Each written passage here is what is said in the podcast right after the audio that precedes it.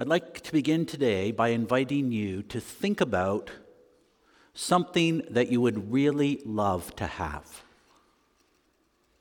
Maybe it's a different car or a different place to live. Maybe it's a renovation or a yard makeover. Maybe it's a condo in a warm climate for the winter, or a trip that you've always wanted to take, or a move that you've always wanted to make but you currently don't have this thing or can't move on this thing because you don't have the money. If you had the money, you would buy and begin to enjoy what you'd really like to have. So imagine you decide you're going to get it anyway. And you go down to the car dealership or the real estate office or the travel agent or the store that has that thing, and you inform the people you would like to buy that item. You would like to take that trip. You'd like to buy that house or that car. And the salespeople are very pleased that you want to buy their product. And so they do what any salesperson would do is bring you over to where they do the transaction. And they say, How would you like to pay for this today? And you'd say, I'm paying without money. And they smile and say, Oh, okay, so like credit, or are you going to use cryptocurrency, or what are you going to do? And you answer the same way I'd like to buy it without money or payment of any kind. And, and now there, there's no smile. There's no laugh. They start to size you up as a fraud, not a potential buyer. So they ask you one more time Do you have any money, any currency to make this purchase? No, you say. I want to buy it without money. And they, of course, ask you to leave. For no business owner would stay open long if they gave all their goods away for free, except one. And he is a very different kind of business owner. He has offers worth far more than whatever you were just thinking about that car, that house, that move, that new place. His offerings will provide satisfaction, joy, and consolation for your entire life. Everything he offers is free. You can actually go to him and buy his offerings with no money. All you need to do is come to him to receive his gifts. Yet, we might question such an offer. No business owner we know operates like that. There has to be a catch, some hidden cost, some fee that we will have to pay down the road that is hidden in the fine print. But we look over things really carefully and we can find no hidden costs. Nothing in the fine print that will extract money from the, us. So, how can this business owner do this? Well, he can do it because his thoughts are not our thoughts, neither are his ways our ways. His ways and thoughts are so different than ours that he can actually offer the richest treasures this world has to offer for free.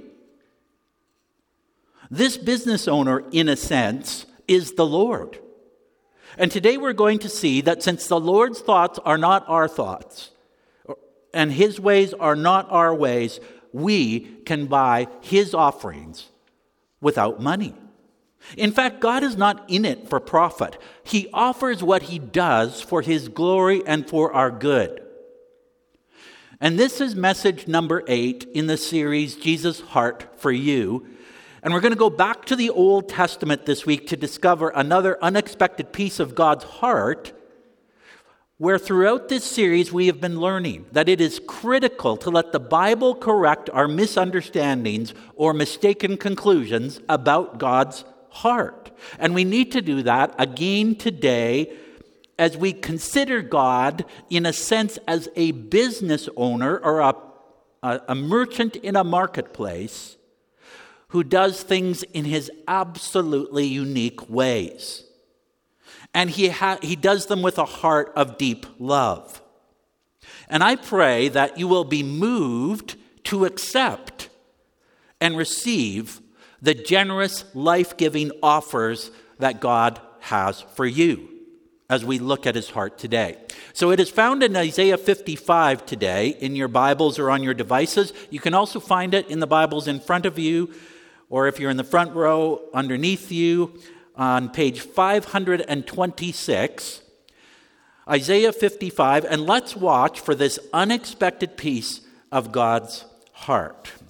So, Isaiah 55, which says, Come, everyone who thirsts, come to the waters, and he who has no money, come buy and eat. Come buy wine and milk without money and without price. Why do you spend your money for that which is not bread, and your labor for that which does not satisfy? Listen diligently to me and eat what is good, and delight yourselves in rich food.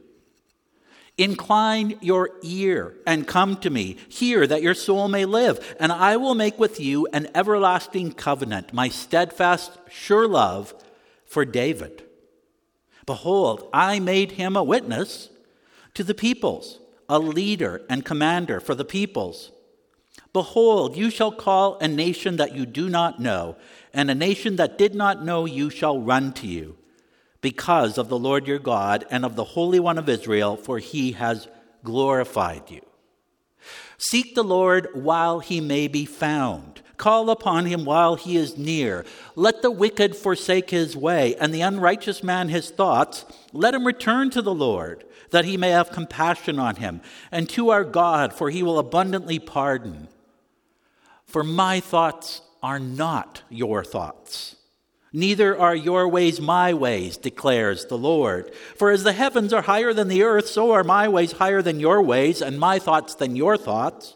For as the rain and the snow come down from heaven and do not return there, but water the earth, making it bring forth and sprout, giving seed to the sower and bread to the eater, so shall my word be that goes out from my mouth. It shall not return to me empty, but it shall accomplish that which I purpose and shall succeed in the thing for which I sent it. For you shall go out with joy, in joy, and be led forth in peace. The mountains and the hills before you shall break forth into singing, and all the trees of the field shall clap their hands. Instead of the thorn shall come up the cypress, instead of the brier shall come up the myrtle, and it shall make a name for the Lord, an everlasting sign that shall not be cut off. Well, if you've attempted to read the book of Isaiah, you may know that the first major chunk of the book is difficult. Chapters 1 to 39 contain prophecies of judgment against the Israelites. And this judgment would come because they had collectively rejected the Lord. They had turned away from God. Corruption and institutional sin was everywhere. And they thought that they could buy God off with token, half hearted worship and rituals. But God would have none of that. He despised their half hearted worship. Such behavior actually led them away from Him, who was their source of hope and of life. So He sent prophets to warn them to turn back to Him before they would experience the natural consequences of their sin and their rebellion. But they refuse. So the, at the end of this first section, in Isaiah 39, we see a prophecy through a story that Babylon will one day come and conquer Israel and destroy the city of Jerusalem. And last week in Lamentations 3, we saw a writer reflecting on the fact that this had actually happened. He had actually experienced this. Yet from Isaiah 40 onward, the tone of the prophecies change from judgment to hope. And the Lord speaks through his prophets about a coming restoration, a renewal, a new era of hope where God will reign. And he would accomplish this transformation through someone called the servant of the Lord. And in perhaps one of the most famous passages of the Old Testament, Isaiah 53, two chapters before our chapter, we find the suffering and sacrifice of this servant for the sins of the people. And there you will find a stunning depiction of someone who has been brutalized and beaten and abused, very much like someone who would be crucified 700 years later. And through this servant sacrifice, the Lord would restore the people and bring them back into close relationship with Himself. And the rest of the collection then contains these prophecies that invite people to come and enter into this new kingdom under God's reign. And that's where Isaiah 55 fits. It's another hopeful, inviting, and forward looking prophecy that encourages people to come to the Lord. And within it, we find this unique piece of God's heart in verse 8, where the Lord says, For my thoughts are not your thoughts, neither are your ways my ways. So, what is God's heart for us? The answer to that question this week is His thoughts are not our thoughts, and His ways are not our ways. Yes, Jesus is gentle and lowly in heart. Yes, Jesus is a friend of sinners. Yes, Jesus will never cast us out. Yes, Jesus is compassionate, but he's also completely different from us in thinking and the way he carries out his actions or the actions that he takes. Now, we often get uncomfortable with people who don't think like we do who don't do things like we do. We look for like minded people, don't we? So this can be a little bit disturbing when we think about the Lord and ourselves. But I can assure you that it is very good news that the Lord's thoughts are not our thoughts and the Lord's ways are not our ways. Why? Well, one reason is our ways often get us into trouble. And back in Isaiah 53 6, just a few verses before chapter 55, we read, All we, like sheep, have gone astray. We have turned everyone to his own way. And the Lord has laid on him, him, the servant of the Lord, the iniquity of us all. So our ways lead to selfishness, destruction, hopelessness, and darkness, God intervenes and lays our sins upon the servant, ultimately Jesus, to rescue us from our ways. Another reason it's good news that God's ways are not different are different from our ways is because this opens the door to us experiencing this unique marketplace talked about in Isaiah 55 where we can buy without money. Because God's ways are different than ours, He can create a marketplace situation where we can buy these great gifts that He has for us without affecting our bank accounts. And He can accomplish this because He doesn't depend on money to exist or to continue. He is independent of money. His ways are not our ways, and his thoughts are not our thoughts.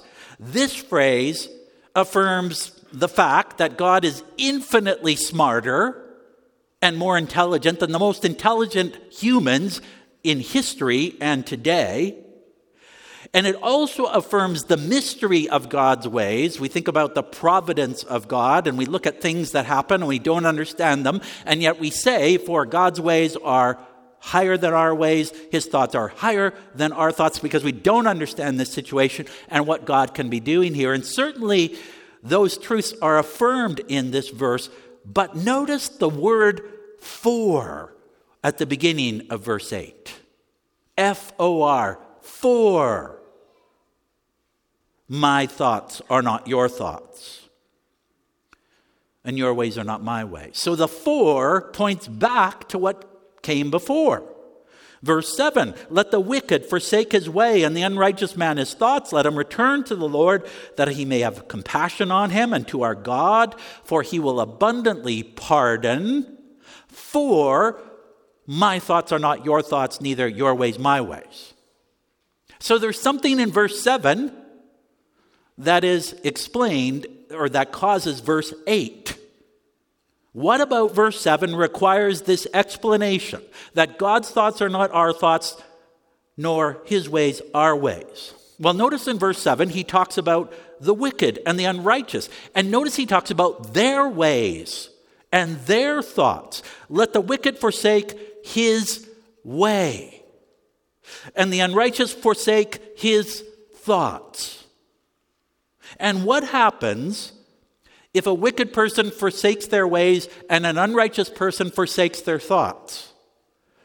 We're told at the end of verse 7 that the Lord will have compassion on them and meet them with abundant pardon. And you and I are supposed to place ourselves or imagine that we are the wicked and the unrighteous. And if we forsake our wickedness and our unrighteousness and return to the Lord, He will meet us with compassion and with an abundance of pardon. But then He gives us this, this assurance in verse 8 For my thoughts are not your thoughts, neither my ways your ways. Why? And it could be because we struggle to accept great gifts without paying them back. Paying them back. This is not how the world's marketplace works. If you're going to get something valuable, you have to pay for it. But the Lord says, My thoughts are not your thoughts, neither are my ways your ways. And when it comes to our sins, or the things we've done wrong, we live in a world which says you have to do your time to pay for your crime. So Dane Ortlund comments on this in the book Gentle and Lowly, which we've been following. He says, What is God saying here? He's telling us that we cannot view his expressions of mercy with our old eyes. Our view of God must change. What would we say to a seven year old who, upon being given a birthday gift by their loving father, immediately scrambled to reach for their piggy bank to pay the father back for the gift? How painful to a father's heart. That child needs to change her very view of who her father is and what her father delights to do. And then he continues with this the natural flow of the fallen human heart is reciprocity or balancing the scales, owing no one. And there is something healthy and glorious in desiring order and fairness rather than chaos, but that impulse has been tainted by sin. We have an impoverished view of how God feels about people.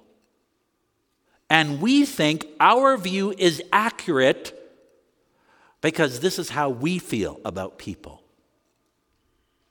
If people are wicked against us, if people have evil thoughts towards us, we do not meet them with compassion and abundant pardon, even if they return to us. Seldom is it like that. We are guarded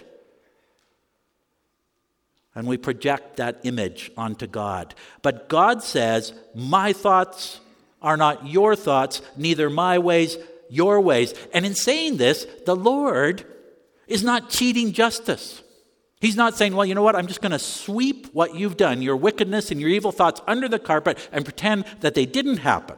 No, he can say this because he got someone else to pay our debt. And in Isaiah, this someone is called the servant. And in the New Testament, this someone is called Jesus Christ. And to ensure that the listener and the reader gets this point, he goes on in verse 9 to give us an example of how his ways are higher than our ways and his thoughts than our thoughts. He says, For as high as the heavens are, higher than the earth, so are my ways higher than your ways, and my thoughts than your thoughts. So, if you follow the train of logic there, you're still having trouble believing that I will meet you with compassion and with an abundant pardon if you return to me from your wickedness and your evil thoughts? Well, my ways are infinitely higher than your ways. My thoughts infinitely higher than your thoughts. And just in case we have any lingering doubts that the Lord will actually do this, he follows it up with verse 10. For as the rain and the snow come down from heaven and do not return there but to water the earth, making it bring forth and sprout, giving seed to the sower and bread to the eater, so shall my word be that goes out of my mouth. It shall not return to me empty, but it shall accomplish that which I purpose and shall succeed in the thing for which I sent it. So, you know how rain and snow come down and water the earth, and snow, yes, oppresses our lives during winter, but ultimately it has a purpose to water the earth. They create the conditions to grow crops. From the crops, we get bread. And in the same way that water goes down and accomplishes its purpose, my word goes out and will accomplish what it said it will do. And my word is that if the wicked and the unrighteous forsake their wicked ways and thoughts and return to me, I will meet them with compassion and abundant pardon. Even though this is totally different than the way things work in the world's marketplace. It's the way the Lord works, and we have to adjust to that. We can't project onto Him the way people generally think or do things in our world. For His thoughts are not our thoughts, neither are our ways his ways. So we need to come to him to receive what he has for us. And so we've already seen one of these compassion and abundant pardon, but I see three more great offerings of gifts from God in this passage. One is a deeply satisfying life for free. So if you were to ask the Lord, What do you have to give me, Lord? I, I give you, offer you a deeply satisfying life for free. Verse, verse 1 Come, everyone who thirsts, come to the waters, and he who has no money, come buy and eat. Come buy wine and milk without money and without price. So there's an invitation to have our, our basic needs met, our soul thirst met in the Lord, but not just the basic needs met. The invitation is for wine and for milk, the, the richer fare, the richer drink a deeper satisfaction. And then in verse 2, he says, Why do you spend your money for that which is not bread and your labor for that which does not satisfy? Why are you spending your life chasing things that ultimately don't satisfy your soul? They impoverish your soul, they drain you, they bring you to dark places. Instead, listen diligently to me and eat what is good and delight yourself in rich food so I want to feed you, says the Lord, so you can delight in the richest of lives, not money riches, but soul riches and satisfaction riches that are found in me. And about 700 years later, Jesus talks in similar language, like in John 4, verse 14 Whoever drinks of the water that I will give him will never be thirsty again. The water that I give him will become in him a spring of water welling up to eternal life. Or John 7 37 and 38. If anyone thirsts, let him come to me and drink. Whoever believes in me, as the scriptures has said, out of his heart will flow rivers of living water. So, this image of water from God portrays satisfaction for our soul's thirst. But it's not just basic satisfaction that quenches our thirst. There's wine, there's milk, there's the richest of food to be enjoyed and tasted when we come to the Lord. Another tremendous gift the Lord offers us is an everlasting covenant secured by his steadfast love. Verse 3 says, Incline your ear and come to me. Hear that your soul may live, and I will make with you an everlasting covenant. My steadfast, sure love for David. So, this is good news because when we come to the Lord, the Lord doesn't say, Well, you know what? I want to enter a temporary contract with you, and I want to see how things are going to turn out. And see if you kind of keep up your end of the bargain. I'll see, and then if things go well, then maybe I'll commit more deeply to you. No, we come to Him, here's an everlasting covenant. And it's sealed or bound by my steadfast love, just like I did with David. I promised him that someone from his line would reign forever, and today Jesus Christ from the line of David is reigning the universe and will reign forever. And just as the Lord came through with the everlasting covenant for David, we can receive that relationship when we come to the Lord. He's committed to us for the long haul and into eternity because of his steadfast love. And another tremendous gift found in this passage is the hope of life eternal on a renewed earth under the Lord's reign. And that's verses 12 and 13. For you will go out with joy and be led forth with peace. Well, that is Exodus language. That's leaving slavery, leaving a life of oppression, leaving a life of trouble to a new land, going out with joy, being led forth with peace. But this new land is unlike anything that we've ever seen. The mountains and the hills shall break forth into singing. All the trees of the field shall clap their hands. So somehow creation will join in this joy and peace in God's kingdom. But creation will not only rejoice, creation itself will be transformed. Verse 13 instead of the thorn shall come up the cypress, instead of the brier shall come up the myrtle. So, this is a life of joy and peace in a world renewed, restored by the Lord, and even creation itself will be transformed, just like you and I will when we enter into this eternal kingdom under the Lord's reign on the renewed earth. And all who come to the Lord can look forward with great hope to this coming new creation and the God who holds it all in his hands. So, so these are amazing offers from the Lord. There's like four of them. Four of them. And the question is well, we can't buy them with money, so how do we accept them? And there's several ways that are listed in this passage. Number one, seek the Lord and call upon him. Verse 6. Seek the Lord while he may be found, call upon him while he is near. And this does not mean go looking for someone who is lost, go seek him.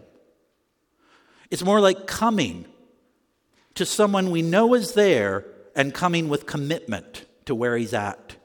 And the phrases, while he may be found and while he is near, imply a sense of urgency. We don't know how long we have in life. We don't know when the Lord will return. We will not have forever. So seek him while he can be found. Call upon him while he's near. And if you have not yet sought out the Lord and called out to him in faith, you need to do that before it's too late.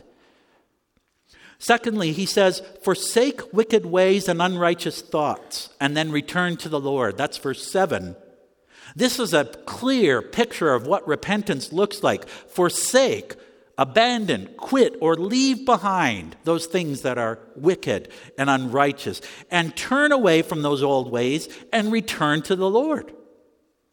So maybe we've been following some wicked ways lately or entertained some unrighteous thoughts. We need to forsake those. Not just admit them, forsake them and return back to the Lord. Number three, listen diligently, incline your ear and hear. Notice that in verses two and three listen diligent to me and eat what is good and delight yourself in rich food. Incline your ear and come to me. Hear that your soul may live. And this begs the question how much time and space do we make in our lives to listen to God, to listen to His Word, to hear what He has to say to us with all His wisdom and discernment and guidance and direction? Four, eat, delight, live the Christian life is not supposed to be one of gloom and doom. We are to enjoy the life God has for us, to taste the delight of knowing Him and walking with Him, to live as He meant us to live. And five, look ahead with hope.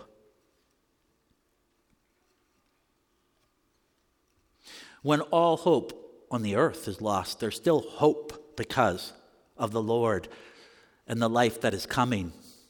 Because there's a new world coming that will leave behind all the ills of this world. So we need to look ahead with hope in a God whose ways are not our ways and whose thoughts are not our thoughts. And so, my friends, we may not have everything we want in life because we don't have the money. But we can have everything we need in life by coming to the Lord who awaits with compassion, abundant pardon, wisdom, the richest of food, and the wisdom of knowing Him. And so, Lord God, as we come to you now, we pray first of all that you will help us to adjust to who you really are. We confess that there are times when we treat you and think that you are just like us, that your ways are exactly like our ways, that your thoughts are exactly like our thoughts. And so we look at other people who are sinners and we think, well, you should treat them like we feel. Forgive us for that, Lord. And forgive us also for resisting your free gift, pridefully wanting to pay for them, thinking that we can earn them somehow, thinking that we, by our smarts and our efforts, can overcome a debt to you. This debt is eternal, Lord, and help us to get comfortable somehow with that. Not complacent, but comfortable. And then for those here today, maybe who need to seek you, seek you now. Help them, Lord, as you await them. Help us to forsake those wicked and evil ways and to taste and see that you are good.